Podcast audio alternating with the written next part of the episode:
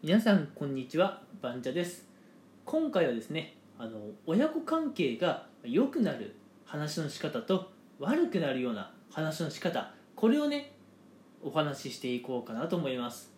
うん、つい最近私が収録したラジオであの雑談力にねえまつわる話をねあのいくつかしてるんですけれどもまあ、ちょっとそことね内容はかぶるところはあるんですが、まあ、今回はあの親子関係ってところにねとにかくピックアップした話をしていこうかなと思います、うん、でまずあの皆さん確認なんですがあのこれは親目線でもお子さん目線でもどっちでもいいんですが親子で会話してる時に親の方から結構ねあれしなさいこれ直しなさい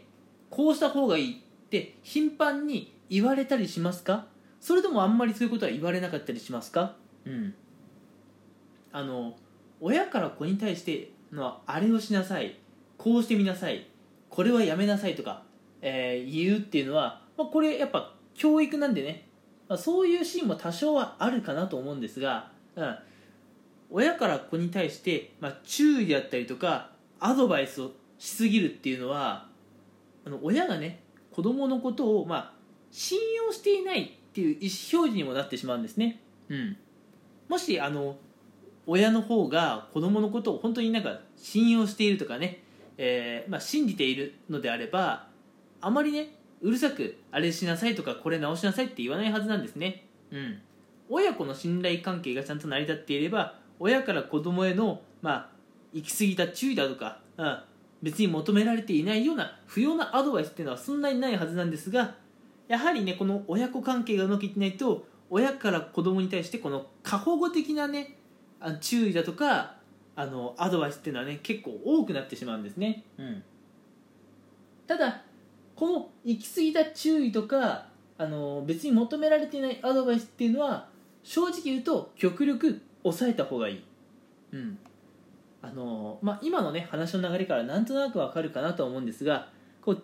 たびたび注意をするとかねたびたび求められていないアドバイスをえー親から子供にあげるというのは子供を信用していないっていう意思表示にもなってしまってそれはねやっぱ子供をすごい敏感に感じるんですよ。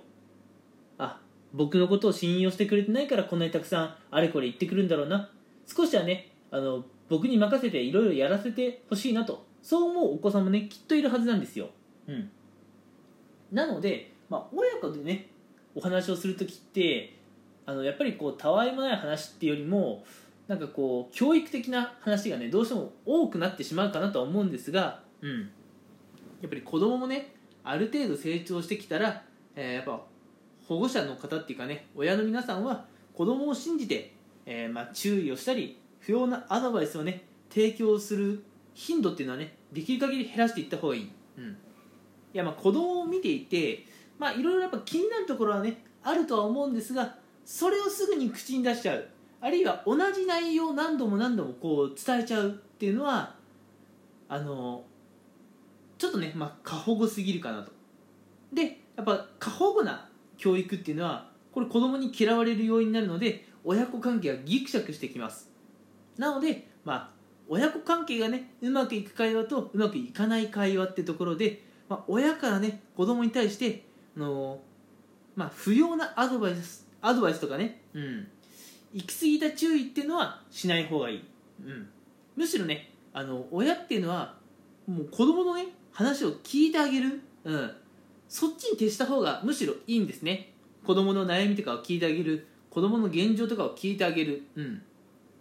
でもし子供の方からそういう話を積極的にしてこないのであれば子供の方から親に対してついつい話がしたくなるようなそういう雰囲気作りだとか、えー常日頃のねえー親子関係を築くそういう努力をした方がいいんですね、うん、あの別に求められていないアドバイスとか求められていない手助けをするっていうのは親子関係が良くなるどころかね悪化するリスクがあるのでやめましょう。